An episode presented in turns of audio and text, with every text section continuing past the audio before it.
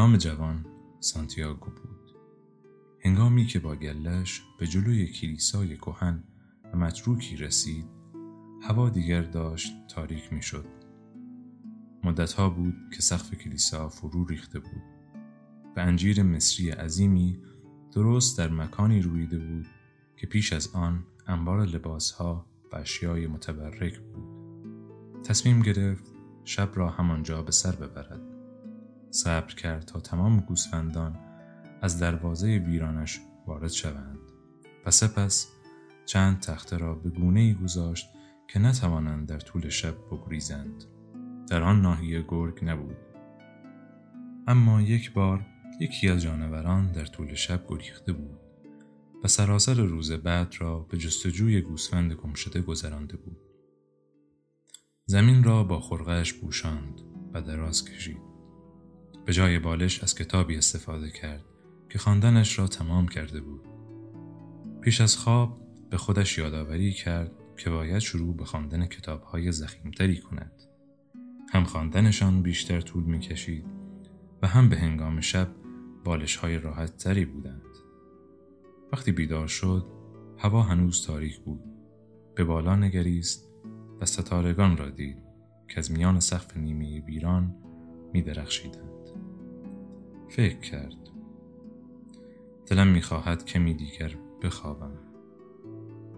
همان رویای هفته پیش را دیده بود و دوباره پیش از به پایان رسیدنش بیدار شده بود برخاست و جرعی باده نوشید سپس چوب دستیش را برداشت و شروع کرد به بیدار کردن گوسفندانی که هنوز خفته بودند متوجه شده بود که همزمان با بیدار شدن خودش بیشتر آن جانورها نیز بیدار می شوند. گویی نیروی مرموزی بود که زندگی او را با زندگی گوسفندان که دو سال بود همراهش زمین را در جستجوی آب و غذا در مینوردیدند پیوند می‌داد آرام گفت آنقدر به من عادت کردند که حتی برنامه زمانی من را نیز می‌شناسند لحظه تحمل کرد و اندیشید که شاید برعکس او بود که به برنامه زمانی گوسفندها عادت کرده بود اما چند گوسفند هم بودند که کمی بیشتر طول می‌کشید تا بیدار شوند. جوانک با چوب دستیش یکی یکیشان را بیدار کرد و هر یک را به نام خود خواند. همیشه مطمئن بود گوسفندان می توانند صحبتهایش را بفهمند. به همین خاطر گاهی عادت داشت بخش های جالب کتاب را برایشان بخواند. یا درباره انزوا و شادی زندگی یک چوپان در دشت صحبت کند. و یا آخرین خبرها را از شهرهای پشت سرگذشتهشان برایشان تعریف کند. اما از دو روز پیش موضوع صحبتش فقط یک چیز بود. یک دختر جوان، دختر بازرگانی که در شهری میزیست که تا چهار روز دیگر به آن می رسید. تنها یک بار به آن شهر رفته بود. سال پیش بازرگان صاحب یک پارچه فروشی بود و برای اجتناب از تقلب دوست داشت پشم گوسفندها را پیش روی خودش بچینند. دوستی مغازه را به چوپان نشان داد و او هم گوسفندهایش را به آنجا برده بود. به بازرگان گفت باید کمی پشم بفروشم. مغازه شلوغ بود و بازرگان از چوپان خواست تا از صبر کند. جوان در پیاده روی جلوی مغازه نشست و از خورجینش کتابی بیرون آورد.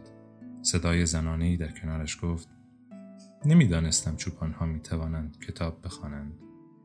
دختری با چهره مشخص آندلسی بود با موهای سیاه و انبوه چشمهایی که به گونه گنگ فاتحان مور کهن را به یاد می آورد. جوان پاسخ داد چون از گوسفندها بیشتر می آموزم تا از کتابها. بیشتر از دو ساعت با هم صحبت کردند. دختر تعریف کرد که دختر بازرگان است و از زندگی در آن شهرک سخن گفت که هر روز شبیه به روز دیگر است. چوپان از دشت های آندلس گفت و از تازه ترین چیزهایی که در شهر سر راهش دیده بود. از اینکه مجبور نبود همواره با گوسفندها صحبت کند خوشحال بود. دخترک با لحنی متکبرانه پرسید خواندن را چطور یاد گرفتید؟ جوان پاسخ داد مثل همه مردم در مدرسه. پس اگر خواندن بلدید چرا فقط یک چوپان هستید؟ جوانک بهانه آورد تا به آن پرسش پاسخ ندهد. مطمئن بود دخترک هرگز نمی‌فهمد. به بازگو کردن داستانهای سفرهایش ادامه داد. و آن چشمهای کوچک مور از شدت هیجان باز و بسته می شدن.